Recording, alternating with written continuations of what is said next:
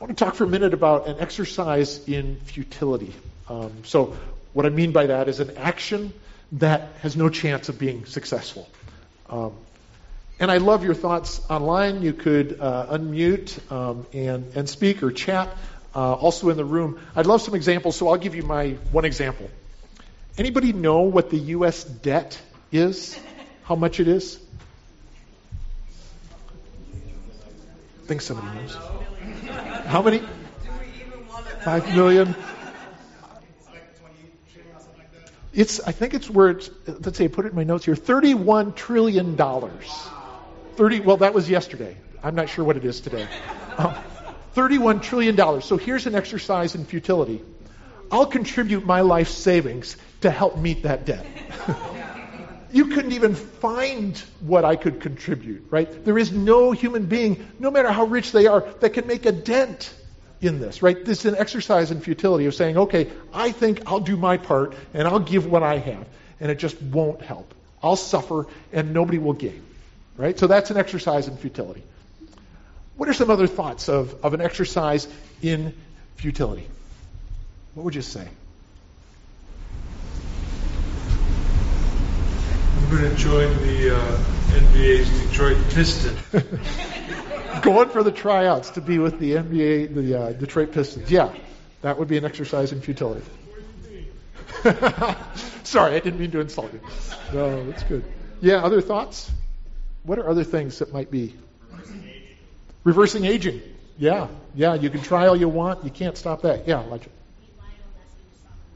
Ah, beat Lionel Messi in a soccer match. Yeah, you'd have a better ch- chance at it than I would. Um, but neither of us will do very well. Anybody have um, relationships that you say to try to fix this relationship, to improve it, is actually going to be an exercise in futility? Right? You say, oh, wouldn't it be good if we did this? But you know, it's just not going to change. Anybody want peace in the world?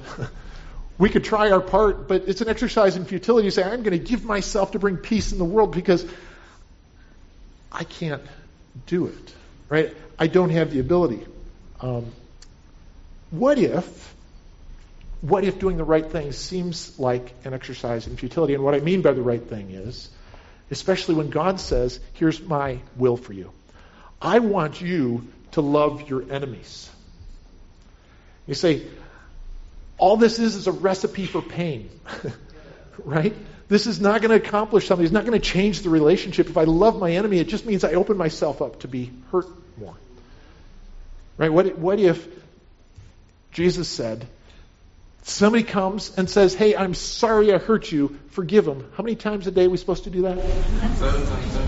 77, some, a day. A day. Somebody comes and says, Oh, I'm sorry I hurt you again. This sounds like an exercise in futility to me.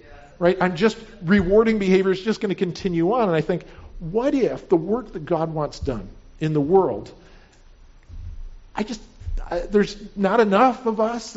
We can't do it. It's too big. It'll be an exercise in futility. And I really want to think about how do we respond to these things when Jesus says, do this, but it's just, it's too big, right? It, it's, it's beyond us, and I don't have the ability. I mean, just make it personal. How many of us have struggled to conquer a particular sin in life? Right? So I'm going to get past this. I'm going to do it this time. Ah. And pretty soon we say, you know what? It's just not going to change. It feels like an exercise in futility. Uh, this year we've been thinking about this idea of what does it mean to grow uh, as disciples, as learners of Jesus Christ in a world that's broken. Right? We express this idea that, that we confess. We say, God is my Father. Jesus Christ is my Lord and Savior. The Holy Spirit is His power and presence in me, along with all of God's people to grow His kingdom everywhere. And it can be a, a great, lofty statement. And yet, it can feel sometimes like I can't make progress in this. It's an exercise in futility. It's too big. It's too, it's too far beyond me. We want to think today about what it is to join the work of God in the world when it seems like that work it's too hard. It's not going to make progress. We're not going to be able to make a dent in what is needed. And yet He calls us into that work. So let's pray and just ask God to speak through his word today. Our Father in heaven, we thank you that we can join together uh, as a people today um, across uh, across continents um, and in from people physically coming in this community, and we thank you for the privilege it is to gather. We thank you that you are present, Holy Spirit, that that you are the power and the presence of God among us. We thank you for the gift of the Bible. We ask today, Holy Spirit, that you would use it, that you do your work in us. And I pray especially that you would give us courage and boldness to walk in faith, to know that you are alive and at work in the world, that we would follow you boldly in large steps and in small steps, but trusting that you are there and you are at work. So would you encourage us, grant us courage today? In Jesus we pray. Amen. Uh, we'll talk more about this drawing in a little bit. We're uh, beginning a series in Daniel. Um, and uh, excited to take a look at it. Um, trying things a little bit differently, so I won't have the text on the screen again. Um, so, really would like you to have a, a Bible in front of you, um, whether that's a physical Bible, and there's some on the tables if you didn't get one yet, uh, or a device. Um, would like for you to be able to have that. There are handouts as well that were with the bulletin. Um, we're going to take some time to look at uh, this, these stories in the book of Daniel. Let me just say a little bit to, to set the scene in Daniel. Um, there's some key events that lead up to this. Uh, way back 2100 BC, uh, God made a promise to Abraham. And he said, Abraham, I'm going to give you a people and a land. And he didn't have either. he, he couldn't have kids. He didn't own any land. And it seemed that he couldn't really. Yeah, if you need a Bible, they're coming down the sides here. Put your hand up, I'll get you one. Um, he promised that this would come. And, and it did. It eventually came, and then about a thousand years later, God made a promise to David. And David said that in his family there would be kings forever. That forever his, his son and his son's son and so on, they would have people who reigned as king forever. And yet, the people were not faithful to God. And so then God sent prophets and said, you know what? You've got to change. that if you don't change, you're going to be conquered. You're going to lose your identity. You're going to lose the, the, the royalty, the king. You're going to lose uh, this land. And the prophets came repeatedly, and yet they didn't change. And so in 605 BC, uh, they were conquered, part one of three. There were three times in a row that they were successively conquered by Babylon. And in this, they lost the king, they lost the temple, and they lost the people. Uh, the king stopped having the authority as a king, and he was now just an underling of the king of Babylon. Uh, we'll see in this story that, that the, the, the, the treasures in the temple were taken away. And then the people of the land were taken away. And, and so then, by 586 BC, uh, they were conquered. Part three of three, it was done. And again, the kingdom was gone.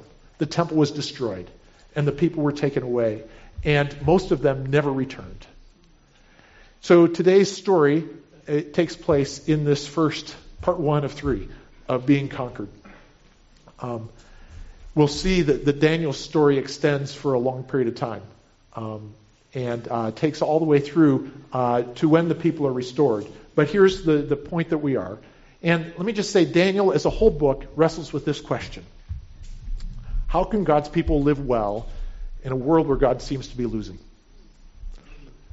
Um, sometimes people reflect on that today and says, you know what, sometimes it seems like God is losing in this setting.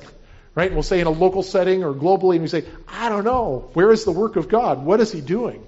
And that is a question they wrestled with. And so I think this whole book says how can God's people live well in a world where God seems to be losing? So we're just going to take uh, some time to walk through chapter 1. Um, and so I want to read it and a few reflections in this. Daniel chapter 1. Uh, the heading I have is Daniel's training in Babylon. In the third year of the reign of Jehoiakim, king of Judah, Nebuchadnezzar, king of Babylon, came to Jerusalem and besieged it. And the Lord delivered Jehoiakim, king of Judah, into his hand, along with some of the articles from the temple of God. These he carried off to the temple of his God in Babylonia and put in the treasure house of his God. Then the king ordered Ashpenaz, chief of his court officials, to bring into the king's service some of the Israelites from the royal family and the nobility. Young men without any physical defect, handsome, showing aptitude for every kind of learning, well informed, quick to understand, and qualified to serve in the king's palace. He was to teach them the language and literature of the Babylonians. The king assigned them a daily amount of food and wine from the king's table. They were to be trained for three years, and after that they were to enter the king's service. Among those who were chosen were some from Judah Daniel, Hananiah, Mishael, and Azariah. The chief official gave them new names. To Daniel, the name Belteshazzar. To Hananiah, Shadrach. To Mishael, Meshach. And to Azariah, Abednego. So let's stop there for a second. So we're told about this time when Nebuchadnezzar came and he conquered. Um, so in verse 2, uh, just this profound statement the Lord delivered Jehoiakim, king of Judah, into the hands of the king of Babylon. Literally, God gave. God gave the king of Judah into the hands of Babylon. The, the author of this text, which traditionally is Daniel, the author says this wasn't really about a foreign king conquering God's people. It was about God giving his people up because of what he promised, because of what they'd done. God was the, the one who was working here, he was the actor. And so then, uh, obviously, Nebuchadnezzar doesn't think this. Nebuchadnezzar thinks his God is bigger. And so he says, I'm going to take the treasures from your temple and take it to my God's temple. And this was a way to say, My God's bigger than your God. right? It's to take your treasures and put them in my God's temple. And, and so he thought that, that he was the one in charge. And he took the treasures, he controlled the king. And then we're told he was to take the best of the young men. Probably 15 year olds, something like that. And we're told these were as good as you can get. These people, I mean, the list of all the qualifications is a bit overwhelming. right? They, they had all the qualities that people would want, but he says, I'm going to take the best you have, and they're going to be mine, and I'm going to change them to be mine. And so he says that he took them and he was going to put them uh, in his in his palace and feed them and gave them new names. And there's been a lot of debate about these names. The, the Hebrew names are pretty clear. Uh, Daniel means uh, my God or God is judge. Right? So that we know the Hebrew well enough. Hananiah means Yahweh is gracious. Mishael means who is like God. And Azariah says, Yahweh is my helper. So these were names their parents gave them to say, always remember your God, the God of Israel, the God of our fathers. Always remember. And so this king said, uh, no, we're going to change those names. and there's a lot of debate about what the names actually mean because they're not in Hebrew. But what's clear is it's stripping them of the identity connected with their God and to impose another God on them to, to give them a name that's in a different language that is cut off from their heritage. But here's a puzzle. Sometimes people in the Bible took those new names and lived with them. and there's sometimes that they said, well, okay, we can roll with that. You can change my name, but it doesn't change my identity. But this was the effort by the king, is to cut them off from their own heritage. See, we see in this section this forced assimilation, right? This effort to erase their old identity. And, and so in this, these young men are captured. They're forced to learn new languages. They're forced into an education that was uh, uh, about the religion of the Babylonians, about their view of the world. They were given these new names. They were given this new rich food, which we know in the latter days of, of Jerusalem, they didn't have a lot of food, so it might have been abundant, but it was not theirs. And in fact, some would say there's indication that these men were made eunuchs. They were conquered and told, You are now ours. Right? And in all of this, then, it was required service to the conquering king. says, Now you are dependent upon this king, and you owe loyalty to this king. This was a tough situation, right? It looks like God is losing. God said, I can give you a name that will last forever. As you read earlier, you will be a blessing to the nations. That's not what it looks like. And so now you go back to the first statement. How did they end up in Babylon? The Lord delivered them over to this. God gave them over, and they deserved it. Right? This was a time of great tragedy. It's hard to imagine the loss. And so trying for anything good there would be an exercise in futility. Even our God has given us away. And so what do we do? So then, verse 8, we see how they approached it. Verse 8 But Daniel resolved not to defile himself with the royal food and wine. And he asked the chief official for permission not to defile himself this way. Now, God had caused the official to show favor and compassion to Daniel. But the official told Daniel, I am afraid of my lord the king, who has assigned your food and drink. Why should he see you looking worse than the other young men your age? The king would then have my head because of you. Daniel then said to the guard whom the chief official had appointed over Daniel, Hananiah, Mishael, and Azariah, Please test your servants for ten days. Give us nothing but vegetables to eat and water to drink then compare our appearance with that of the young men who eat the royal food, and treat your servants in accordance with what you see. So he agreed to this test and tested them for 10 days. So stop there for a second. We're told Daniel resolved not to defile himself with the king's food, with the food and the wine. He decided this is a place where I'm not giving in. Apparently, it wasn't at names because later on we see him referred to by that new name. It wasn't at the education he was going to get. He didn't say, No, that's where I stop. It it wasn't saying, You're going to have to be in the service of this king. It wasn't that. For some reason, he said, Here is where I'm going to draw the line. I'm going to stop at eating the king's food. And there are all sorts of questions in this. Right? So there was some indication that maybe this relates to the food laws that were in the Old Testament. But there was no law against wine for some reason said, we're not going to drink the wine.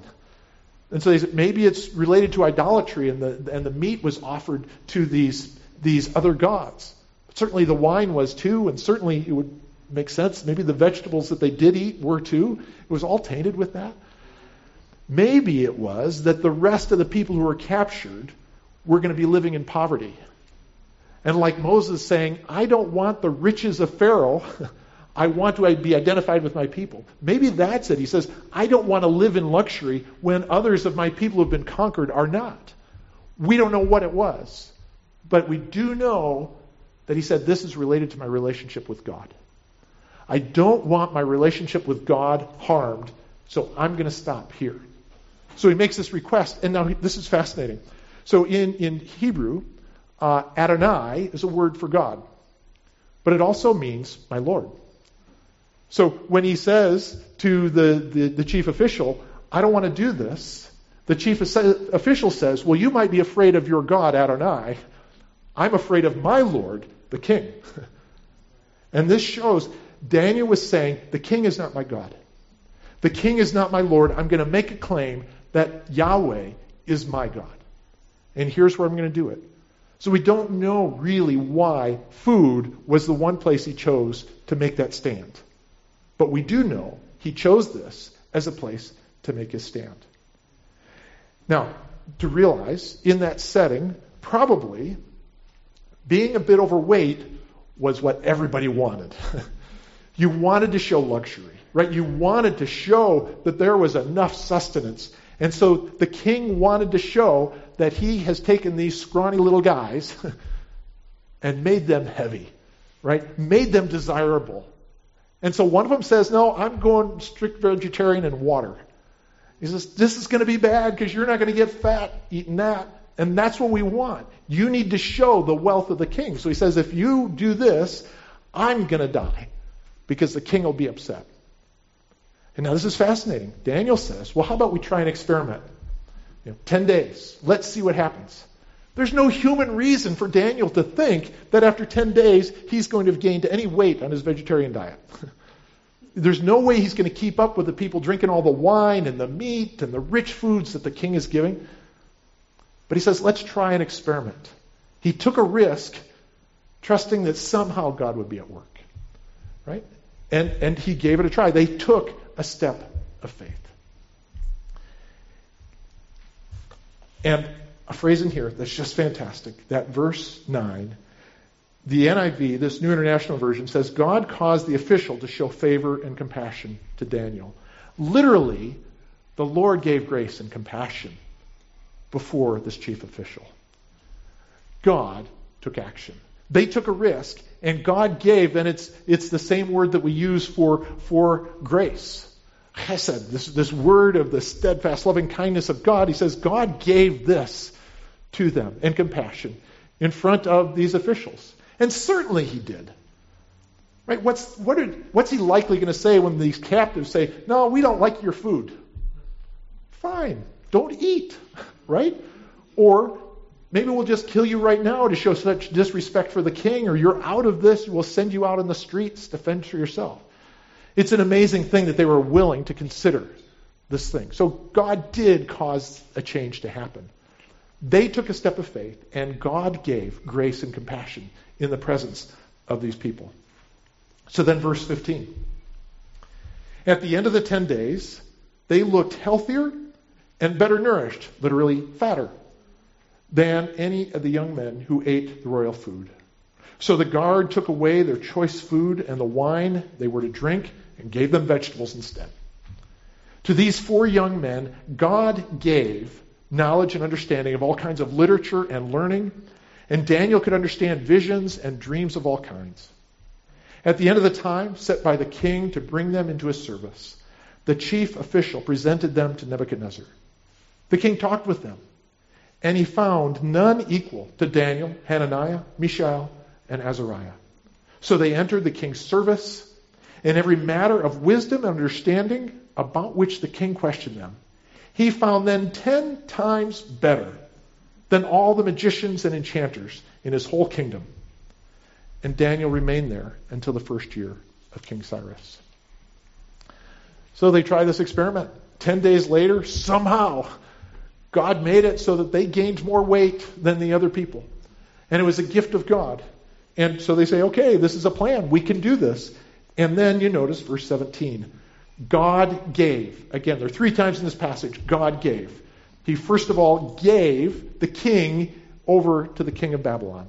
Secondly, he gave grace and compassion when they took a risk. And here he gave knowledge and understanding. But you get this? What was the knowledge and understanding of? All kinds of literature, meaning especially literature that was not Jewish literature. It wasn't honoring the God of Israel. It was honoring these pagan gods and how they could interpret dreams. And this, this helps when we think about, I'm in an educational system where I'm going to learn things that don't honor God. it's like, well, God enabled them to learn these things that they needed to learn, and it didn't defile them. Right? It's a right thing to wrestle with it, but, but here God gave them the ability to be what the king wanted them to be, and yet so much more. They were better than all the others in their, their cohort. In fact, they were ten times better than the best in all the, the, the, the kingdom. Right? An exceptional ability that God had given them. So we see that God gave again. One way that, that people have expressed it is that God made the resolve not end in futility. They said, We're going to take a step of faith not to be defiled. And God made sure they didn't die because of it. in fact, God blessed them so that they could be successful in it. God gave grace in response to their small step of faith. When I think about what God intends in this passage for people across time, I think when we look at a world that's broken and we say, How are we supposed to live in a world where it seems like God is losing? When we don't see his ways being done, what do we do? And I think the statement is that God gives grace to those who take steps of faith in him. That if, if you'll say, well, I'm going to take a step of faith, Daniel says, I'm not going to eat that food as a sign, as a, a place to say, I honor God first. God's my king, not that man. Then God gave grace. God helped them in that trouble. See, um, with this drawing, you can see uh, the story here. This person is on a journey. What are some things you notice about the journey of this person?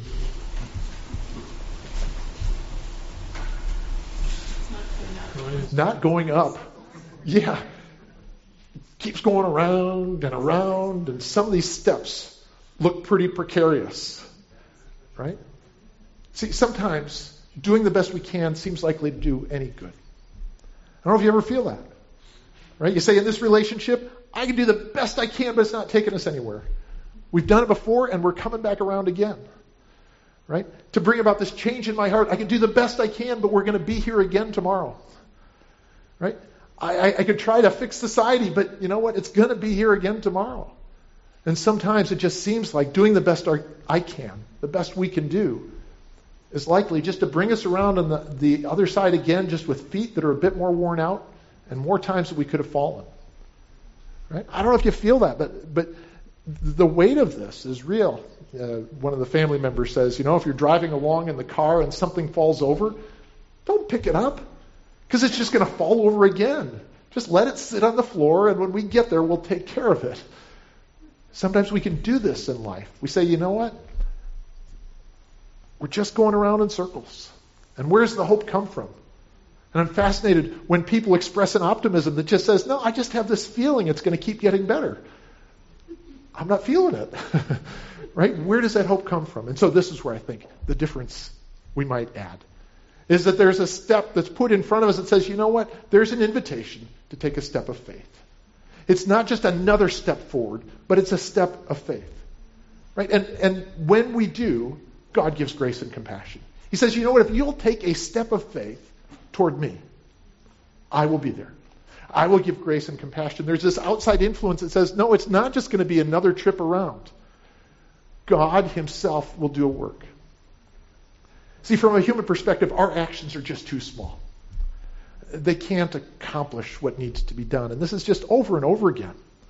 Right? From a human perspective, it's just hard to believe that we can actually lead to things significantly improving, especially for an individual to contribute. It seems that, that our actions are too small. And yet, here's the great hope God interrupts the world with his own work when we take a step of faith.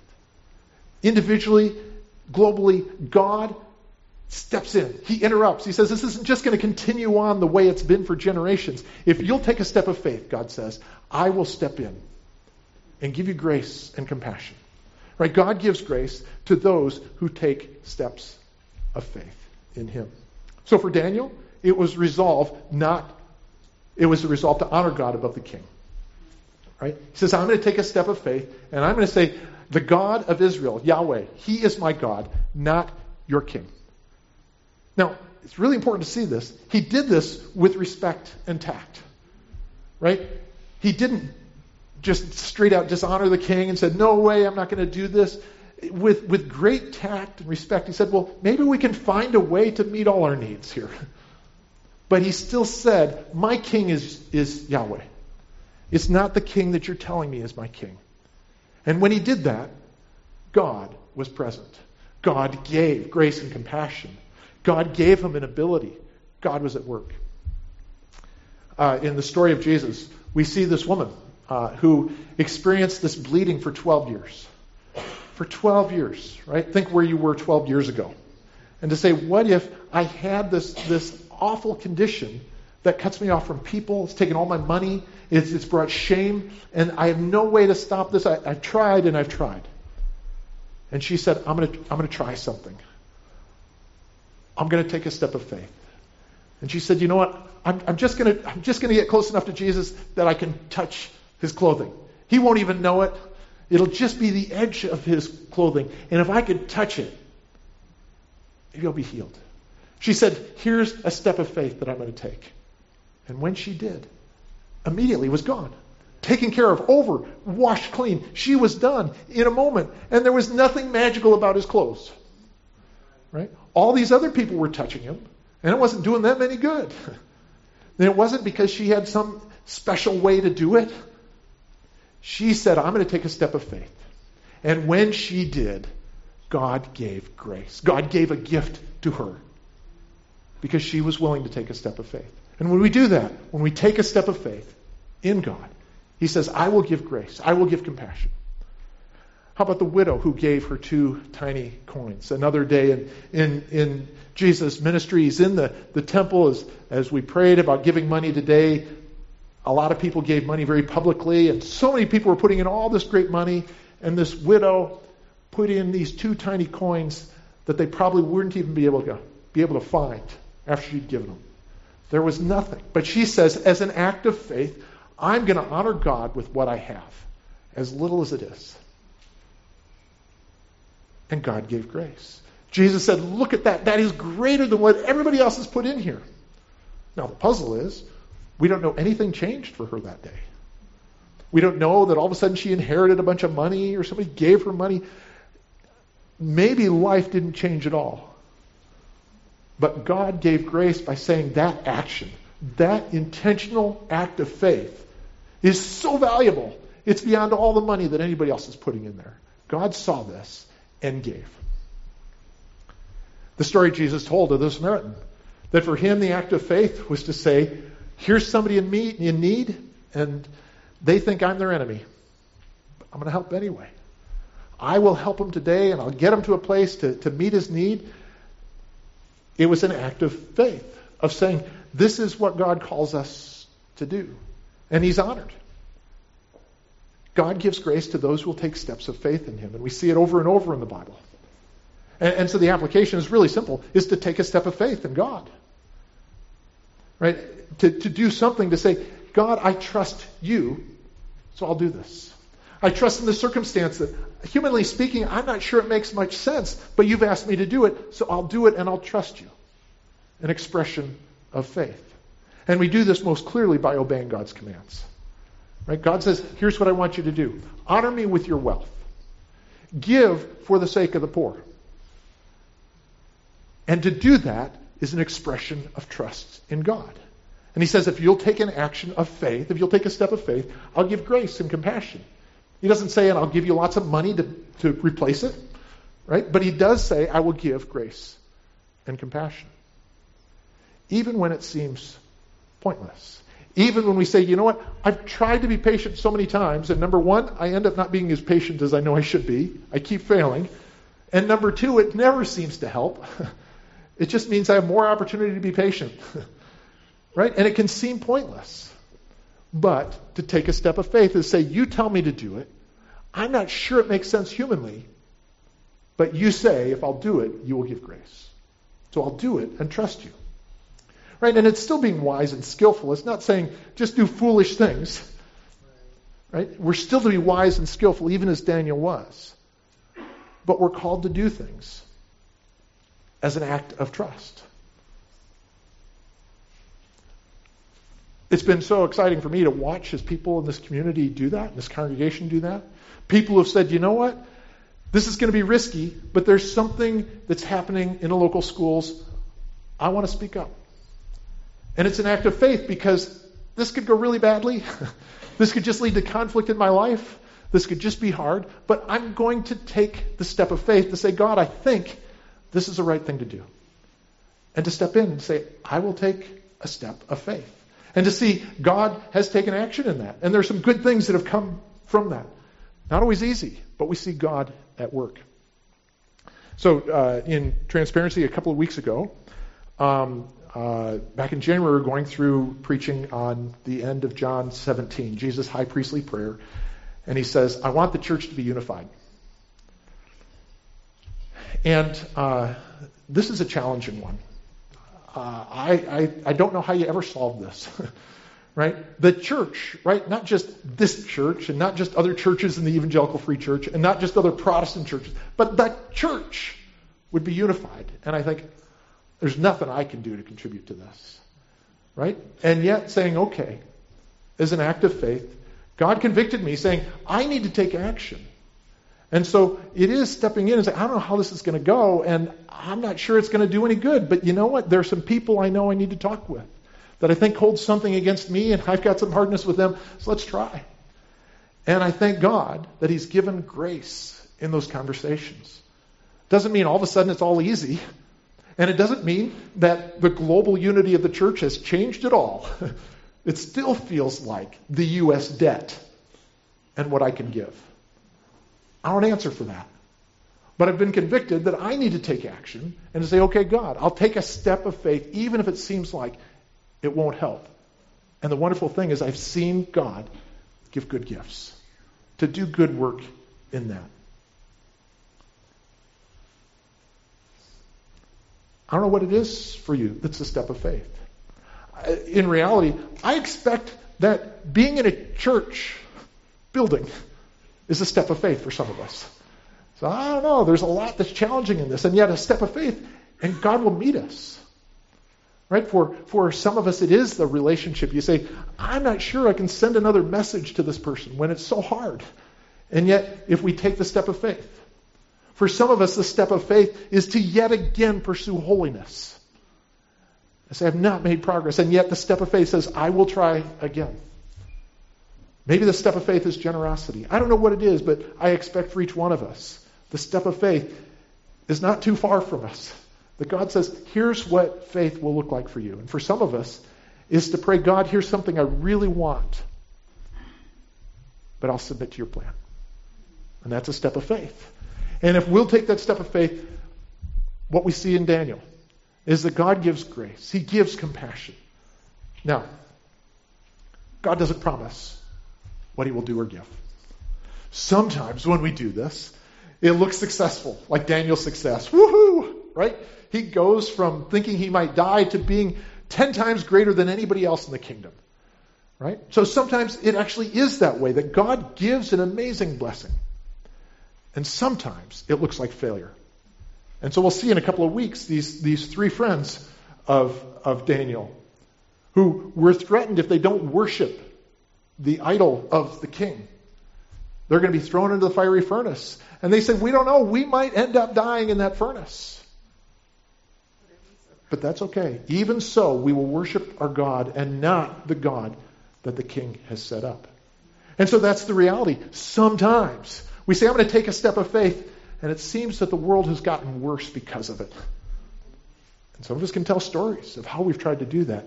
And yet, God gives grace and compassion. We can't say what it's going to look like. We can't say how it's going to turn out. Yet, this is what we know it will always be an expression of God's goodness. Even when God handed the king of Judah to Babylon, it was for their good. It did not look like it, it did not feel like it, and yet God did a purifying work in his people through this. See, God gives grace to those who take step of faith in him. And so the call for us is to take a step of faith, whether it's big or small. And so I, I really appreciate this, uh, this expression in 1 Corinthians. Um, God chooses the lowly things of this world and the despised things and the things that are not to nullify the things that are so that no one may boast in him. And sometimes we say, well, I'd take a step of faith, but it's totally irrelevant. It's not big enough to matter. I don't matter. Who cares? And guess what? God delights to take those things. He says, okay, will you take a step of faith with that? God chooses the lowly things of the world and the despised things, the things that are not, to nullify the things that are, so that nobody can boast. Some of us will take big steps and say, life journey, I can contribute to a lot of things, and, and I've been given this job offer and a future here, but you know, I'm going to go this way as a step of faith in God, and maybe it'll change the world. and that's good. Most of us aren't there. Most of us say, you know what, the, the step I have to take won't matter. It's so small. And yet, I'll trust God with it. And God says, I delight to use those things. God gives grace to those who take steps of faith in Him. And we don't know what will happen. We'll hear some more about it, but there's been uh, this, this experience of revival happening uh, at Asbury College, and these revivals often begin with something very small. Somebody who takes a step of faith and says, you know what? I haven't really been serious in my walk with God. And it breaks my heart. And sometimes something so small as that, and God says, Oh, I love to use things like this. And He gives grace. And now we'd like to say, Oh, I bet I could start one because I have something I could confess, right? We can't manipulate God. And we don't know what God's going to do. Except we do know this that if we'll take steps of faith in following Him, He will give grace, He will show compassion, and He'll bring about His goodness in the way that He chooses. I want to take a minute to pray. And uh, in that, I want to give you the time to listen and to say, here is the step of faith that God asks me to take. And maybe it's clear to you, maybe it's not, but let's ask Him to make that clear and then to say, okay, I will take a step of faith and trust that you will give grace, that you will show compassion. So let's pray. Father in heaven, I thank you that you're active in this world. And sometimes it doesn't look like in certain relationships or in the world overall or whatever it is, it doesn't look like you're winning. And yet you are present and you're at work. And so we ask that you'd help us to take a step of faith and trust that you will give grace. So, Father, would you speak to us now as in silence we listen? Show us a step of faith you call for each one of us in following you.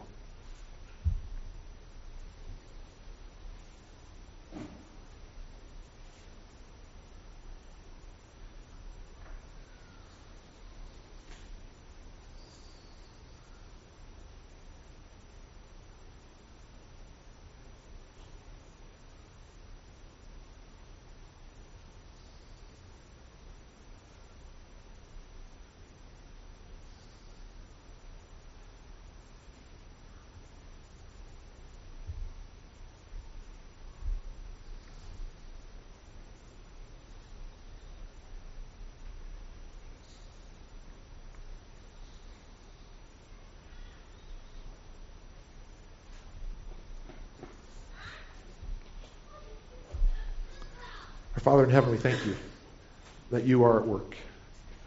And so we, the best we can, say, You are our God.